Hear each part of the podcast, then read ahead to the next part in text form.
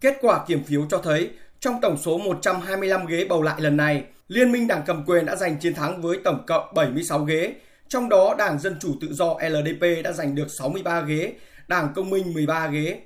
Trong khi phe đối lập và các đảng còn lại giành tổng cộng 49 ghế, trong đó đảng đối lập lớn nhất là Đảng Dân Chủ Lập Hiến chỉ giành 17 ghế.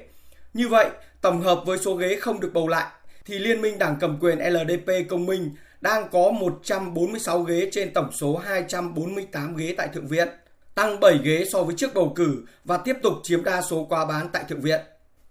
Phe ủng hộ sửa đổi hiến pháp bao gồm Liên minh LDP Công minh, hai đảng đối lập và các đảng độc lập đã giành được hơn 170 ghế trong Thượng viện, tức là đã vượt qua ngưỡng 2 phần 3 cần thiết để hướng tới việc lần đầu tiên sửa đổi hiến pháp.